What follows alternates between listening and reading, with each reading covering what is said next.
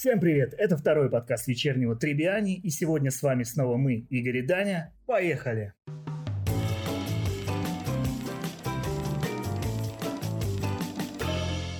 Привет, привет, дружище. Давай я снова коротко расскажу, как вообще у нас возникла идея этого подкаста. Мне всегда безумно интересно, что происходит за кулисами театра, что происходит на съемочной площадке, особенно когда я пересматриваю там какие-то свои любимые фильмы и сериалы. Поэтому мы собираем самые интересные факты, которые показались нам э, наиболее любопытными, и рассказываем это все вам. Честно говоря, я думал, что наш подкаст не доживет до второго выпуска, и мы все бросим, но мы по-прежнему в эфире. И сегодня мы нашли интересные факты про несколько фильмов, и это... Это трилогия «Назад в будущее».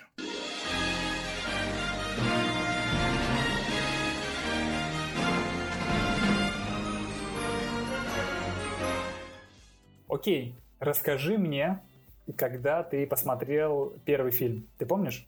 Если честно, я реально не помню, когда я в первый раз посмотрел этот фильм. Наверное, по СТС. Потому что в свое время мне казалось, что по СТС показывают только «Назад в будущее» и только «Гарри Поттера». После... Это фильм по СТС после 19.00, по-моему, да? Да, да, да. Видимо, они купили на десяток лет вперед все эти фильмы, и потом без остановки показывали их в любые праздники, мне кажется. Это как, это как по РЕН-ТВ показывают только брат, брат 2 и сестры. Да, да, да. Не-не-не, подожди. И жмурки, жмурки еще. Да, да, да. Когда мы записывали подкаст про друзей, я сказал, ну, у меня был просто диск с двумя сезонами на одном диске. Ну, понятно, что как бы я не купил это у официального дистрибьютора. Ну, да, да. И вот теперь спроси меня, когда ты, как я посмотрел первый раз э, трилогию «Назад в будущее». Ну, какие-то ну, очередные диски? Нет, спроси меня, спроси меня, когда, как я посмотрел трилогию «Назад в будущее». Ну, скажи мне, как ты посмотрел? У меня были DVD-диски. Короче, это вообще... Как я их посмотрел? Как это было? Мне было лет 12, наверное. Я работал грузчиком. Грузчиком в 12?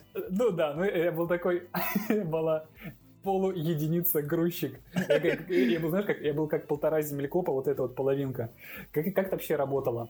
А, приезжает машина, говорит, мне так. нужен мешок цемента. Они же видят, тут такой грузчик, но грузчик там просто вообще не бей лежачего, на мне там все висит.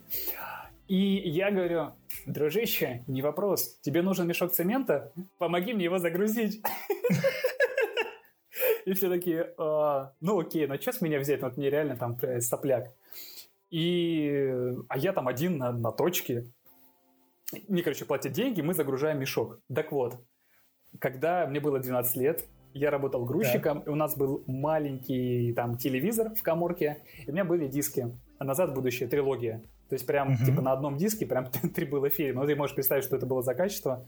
Хотя, мне кажется, оно не особо отличалось от качества. Блин, ну насчет дисков в свое кассет, время да. у меня было там куча дисков, 6 в одном, качество, да, да, где да, реально да, страдало, да. поэтому никто в это время не думал даже о качестве, поэтому конечно, какой разговор. Никто не парился. В общем, пока все смотрят сторис в Инстаграме о том, как им было весело в мае 2017 или 2018 года, им не было так скучно, как сейчас, мы решили пересмотреть всю трилогию «Назад в будущее». У меня это получилось сделать буквально за один свободный день. В обед, наверное, я включил первый фильм и даже не заметил, как там ближе к вечеру оказался на финальной сцене третьей части. Ну, ты красавчик вообще, потому что у меня, у меня на это ушла примерно неделя. И самое из таких неприятных удивлений, наверное, я вторую часть на перемотке посмотрел. Ну, добрый вечер.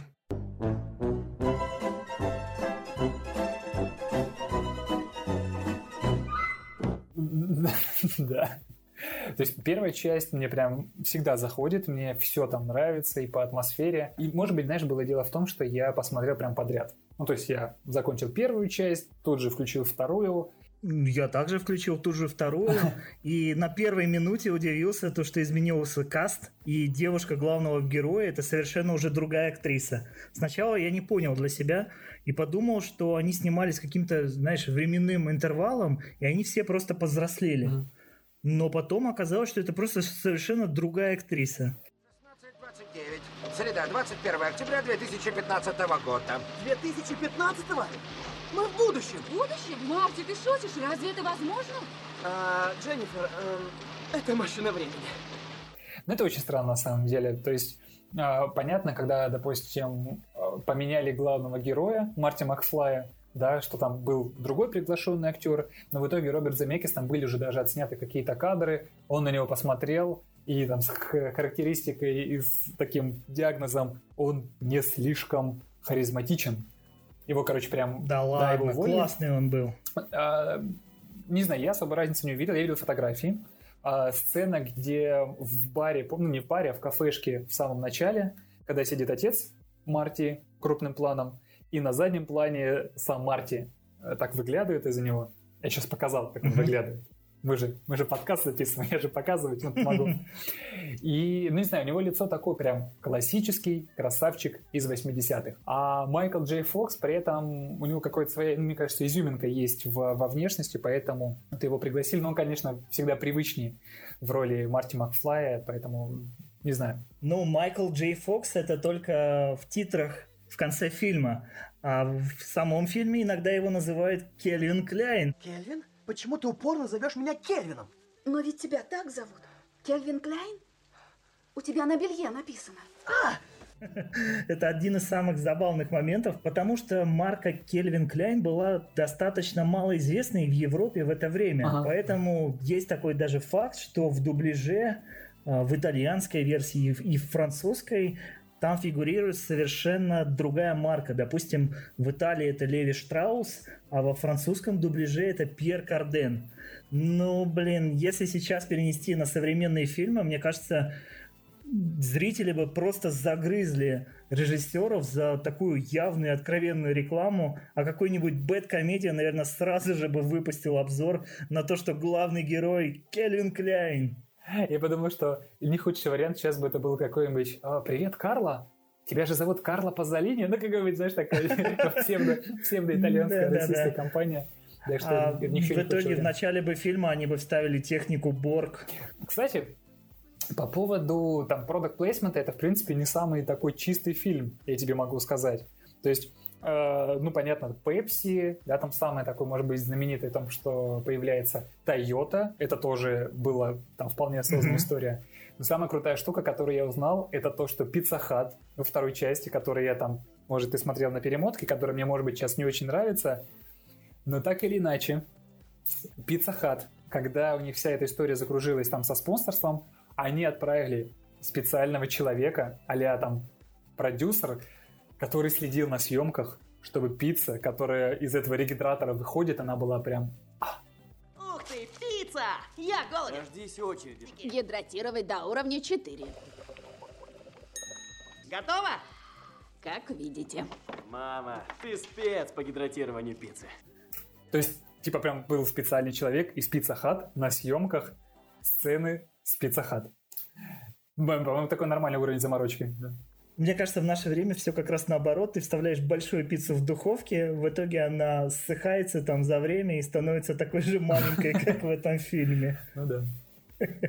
Не, но все-таки э, для меня, конечно, это кроссовки Nike. Я даже начал этим интересоваться. Да, эти знаменитые кроссовки, которые зашнуровываются сами по себе. Но, конечно, технологии не дошли в наше время до такого уровня, но нужно сказать, что в 2015 году Nike все-таки выпустил эту модель в продажу в каком-то дичайше ограниченном количестве. И я сейчас посмотрел на каких-нибудь там, знаешь, аукционах, эти кроссовки доходят вплоть до 27 тысяч долларов за пару. Жуть Конечно, вообще. ценник невероятный. Ты вряд ли вообще в них будешь ходить, да? То есть ты как бы купил их, вот они у тебя стоят. Ну да, это такие кроссовки, которые ты поставишь куда-нибудь за стекло вместе с моделькой Делориана. Самое забавное, я подумал, что если будет какая-нибудь костюмированная вечеринка, по-моему, это самый крутой костюм. Это, знаешь, вот Типа, не все поймут, не, не многие вспомнят. Ты приходишь такой в красной жилетке, в клетчатой рубашке, в джинсах э, светлых вареных и в кроссовках Nike. По-моему, это очень круто. Так, знаешь, деликатно, со вкусом и для, для тех, кто знает, э, по-моему, это очень забавно. То есть я, я бы хотел себе такой костюм.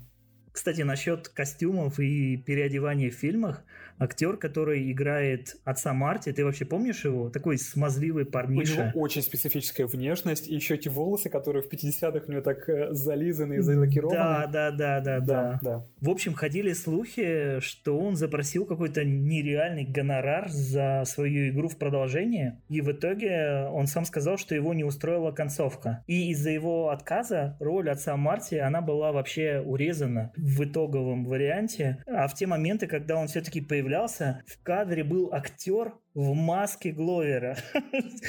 За это, кстати, Гловер отсудил у студии практически ту же сумму, которую он запрашивал в начале. Поэтому все это оказалось бессмысленно. И если вот так вот все сейчас проецировать на настоящую ситуацию, ну, мне лично сложно представить, что какая-нибудь студия при отказе просто будет использовать маску героя. Допустим, какой-нибудь российский фильм. И Сарик Андреасян при отказе Саши Петрова сниматься в его очередной глупой комедии берет его маску и цепляет на какого-нибудь там no-name героя. И у нас появляется Александр Петров в новом фильме Сарика. Это странно, это странно. Ну, во-первых, знаешь, я о чем подумал, что одно дело, когда актеры и Симпсонов спустя 20 успешных сезонов там завышают свой гонорар или там отказываются продолжать съемки, ну, как это элемент давления, да, но тут-то чего? Ну, это типа отец Марти. Если смотреть по главным героям, то он, ну, в топ-5 не то, чтобы прям сильно входит. Ну или знаешь, какая история, что в первой части вокруг него вообще все вертится, да, а во второй части он вообще, э, как бы исходя из вот этих изменений, он умирает, все. Ну, в общем, очень, очень странно, мне очень не, не очень понятна такая позиция, а с другой стороны, видимо, он настолько поверил в этот фильм, да, понял, что это будет легендарная история, но окей, он не разрешил себя использовать, мы используем старые съемки, тоже как бы как, как могли выпутывались. Вообще переписывание сценария там, во второй части это вообще не самая большая беда, с которыми столкнулись и Роберт Земекис, и Боб Гейл, потому что в свое время, когда они только создавали сценарий, они его перерабатывали вообще сотню раз. И когда относили в какую-нибудь там киностудию, там типа пришли к Диснею, uh-huh. а Дисней им отвечает, ребята, алло, у вас мама целуется с сыном в машине, что за шляпа? Ну, о чем говорить, если в первоначальной версии сценария у них был ядерный взрыв, вместо, да, да, да, типа нужно вместо того, чтобы молния била да, в машину, у них был ядерный взрыв. Это знаешь, это как Гайдай вставляет в конце ядерный взрыв, чтобы его, ладно, типа, вырезайте. Земекс, наверное, тоже. Че же такое сделать? Делориан? Не, давай пусть будет ядерный взрыв, пускай они нас там его вырежут.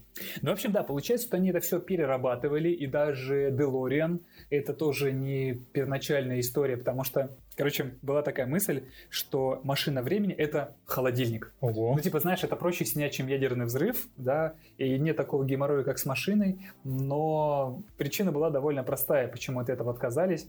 Они подумали, что юные путешественники во времени залезут в холодильники и начнут там тыкать 1955 год. Но это, правда, довольно такая правильная история, несмотря на всю жестокость и какую-то безответственность фильмов 80-х годов. Но это молодцы, в общем. Делориан выглядит эффектней и довольно правильное решение. Делориан, что Идем, ты делал Марти, ты получишь ответы на все вопросы. Хорошо. Включай камеру Ладно, и начнем. а что это за костюм? Прошу, не сейчас. Вообще, кстати, в первоначальной версии Делориана не было. То есть у них был этот фургон, и они хотели, чтобы этот фургон исполнял роль машины времени. И только потом появился Делориан. Это смысл, в котором а, Док и Марти на стоянке. Вот этот фургон, да? Да-да, это как раз-таки та сцена с отсылкой к началу фильма, где по телевидению рассказывали про иранских террористов, и тут они неожиданно врываются на парковку на фургоне и расстреливают Дока.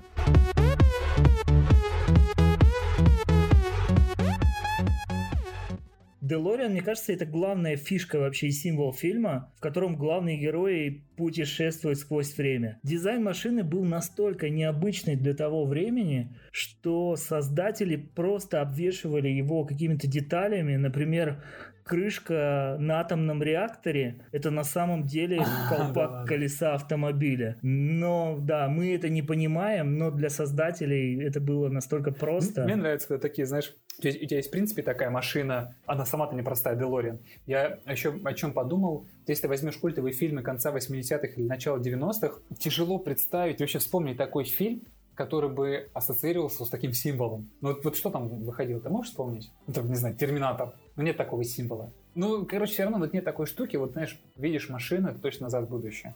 Ну, я думаю, что нету в принципе никакой другой такой узнаваемой машины в, в кинематографе, кроме молнии Маккуина.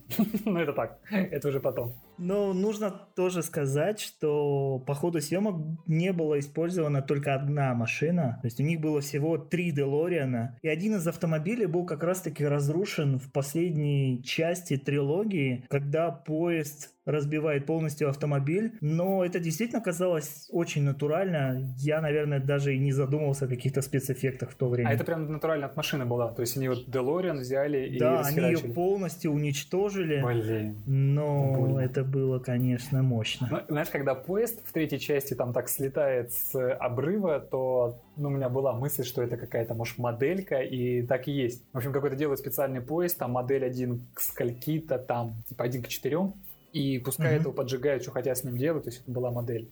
Короче, я тебе знаешь, что хочу сказать? Что вот я посмотрел первую часть с большим удовольствием, вторую, ну, так немножко перематывал. Но я хочу с тобой согласиться, потому что вторая часть, она проседает, мне кажется, в начале очень сильно. Особенно, когда мы видим э, сцены из якобы будущего, когда машина летит в начале вроде бы в космосе. То есть для меня это было какое-то странное представление о будущем.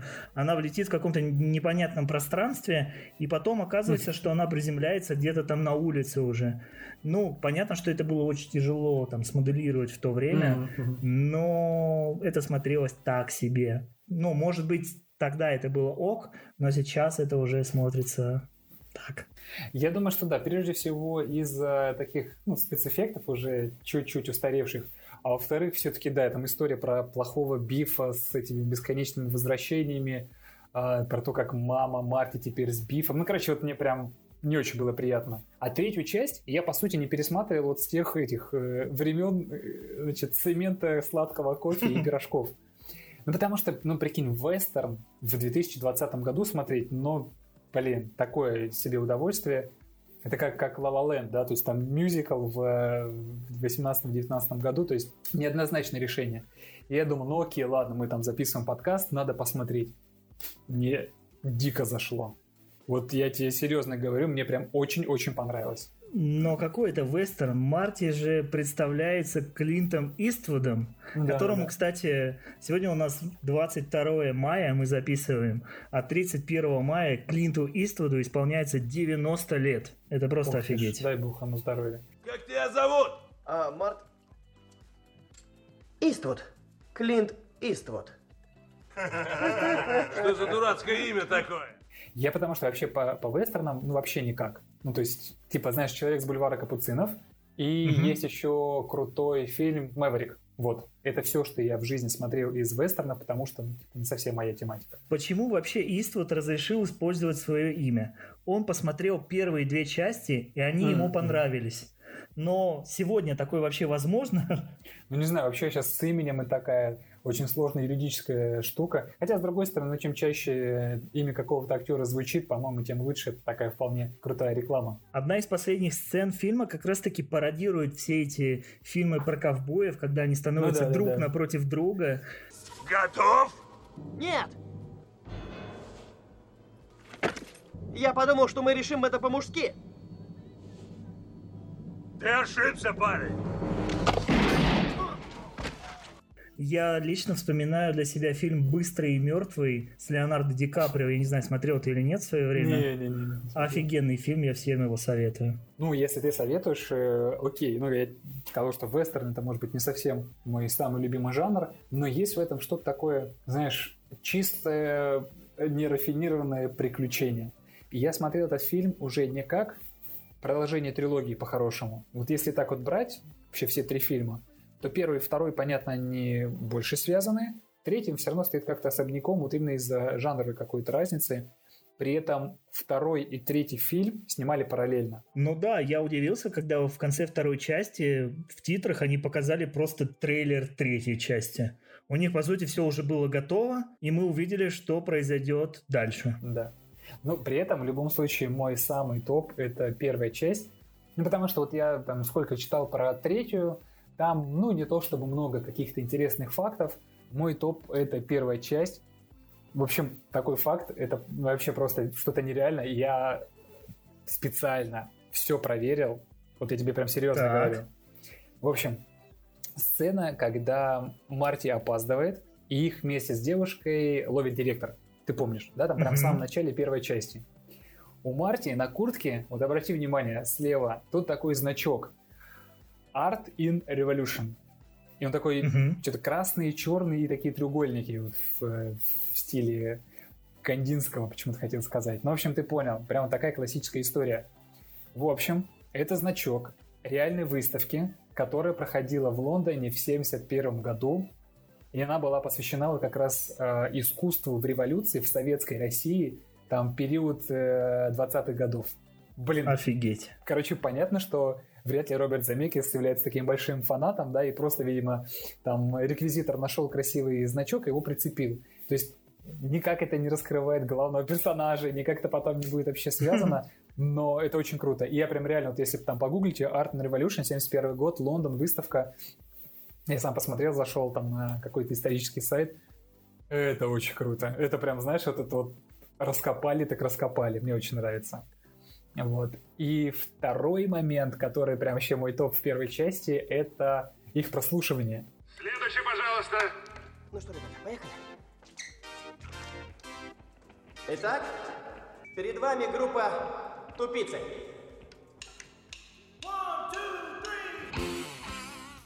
Я прям, я не знаю, я всегда хотел участвовать в какой-нибудь школьной музыкальной группе, которая играла бы что-то подобное. И э, самое забавное, что вот этот чудак с мегафоном, помнишь, который говорит, так, так, так, стоп, это что-то слишком Да, да, да, который громковато». руководил всем процессом. Да, да, да. Он говорит, что, ребят, это громковато для школьного балла. И это говорит автор песни, который исполняет э, Марти. Прикинь, это Хью, Хью Льюис, вот это Power of Love песня. э, это он автор. Ну, не знаю, я прям, я прям очень люблю такие камо, когда там или музыканты, или режиссеры появляются. У, у Земекиса есть такая штука, он, по-моему, как э, Рязанов, так или иначе э, там, пытается сниматься в своих фильмах.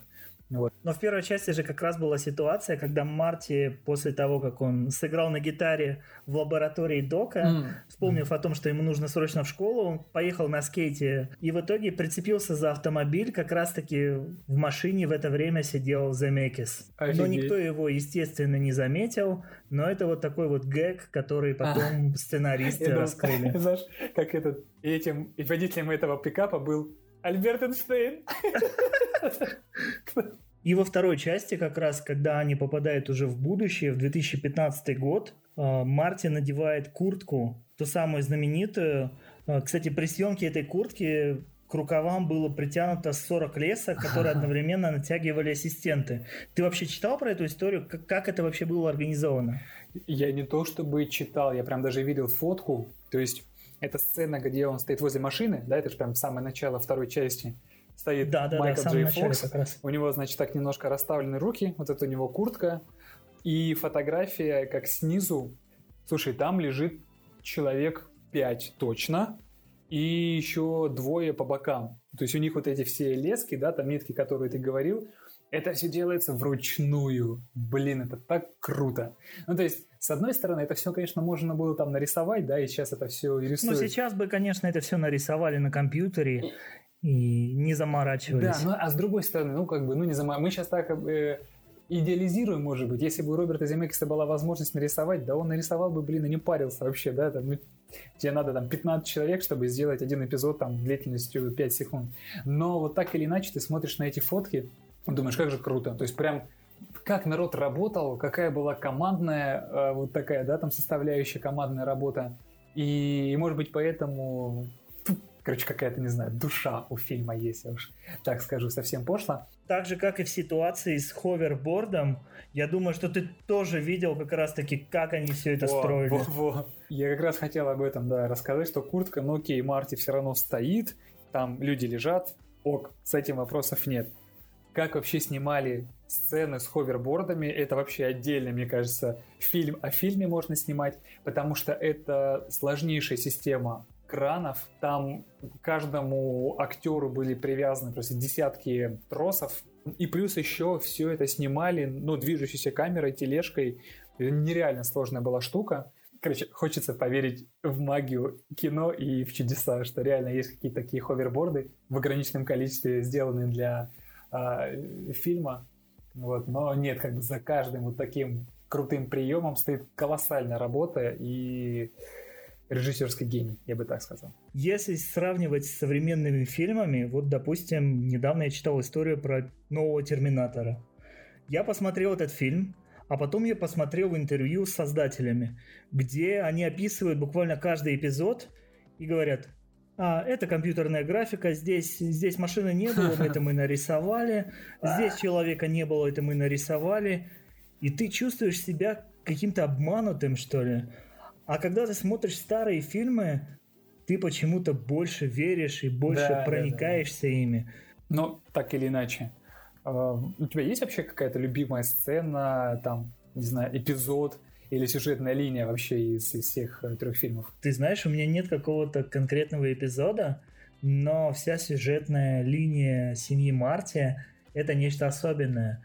Что мне больше всего нравится, то что Марти, по сути, делает все ради своей семьи. Не для себя, а ради своих родителей. То есть он меняет будущее ради своего отца. Он видит, как в первой части отец является, по сути, подушкой для битья для Бифа, Ты одолжил мне машину и не сказал про слепую зону. Слепая Я же зона. убиться мог. Я и не заметил, что у этой машины есть слепая зона, когда ее водил. Ты сам слепой, Макфлай. Она есть. А иначе как объяснить аварию? И в конце можно сказать, что справедливость восторжествует, и Биф уже лакирует автомобиль у отца Марти. А, Биф, на этот раз мне нужно два слоя воска, а не один. Я как раз заканчиваю второй слой. Смотри у меня. Простите, мистер Макфлай. Я только что принялся за второй слой. Что за характер? Вечно надуть пытается. И Марти получает вот эту свою Тойоту, хотя он этого не желает. Он просто хочет, чтобы его семья была нормальной. Вот и все.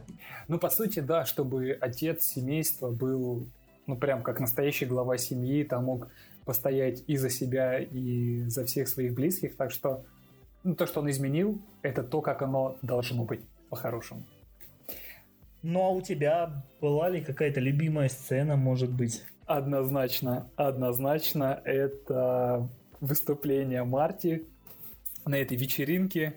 Ну, это старый хит там, откуда я приехал. Итак, ребята, блюз в си-мажоре. Следите за модуляциями и не отставайте, ладно?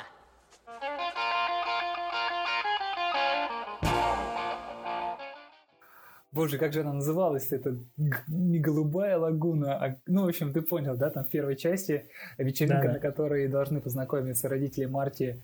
Это для меня топ. Ну, то есть вообще топ в абсолютно во всех отношениях. И, конечно, я когда смотрел, такая-то нелепушка, как э, сломал, якобы повредил руку у них гитарист. То есть у него в одной руке отвертка, он там что-то шик-шик-шик, и а, а, я повредил себе руку. Ну, то есть Окей, ладно, если вы хотите так это обставить, пусть оно так и будет. Это вообще для меня самая феноменальная сцена, хотя вот, ну не знаю, я не общался с поклонниками этого фильма, и не могу, то есть для меня она просто однозначно лучшая. Для кого-то это может быть просто такой эпизод, ну да, забавно.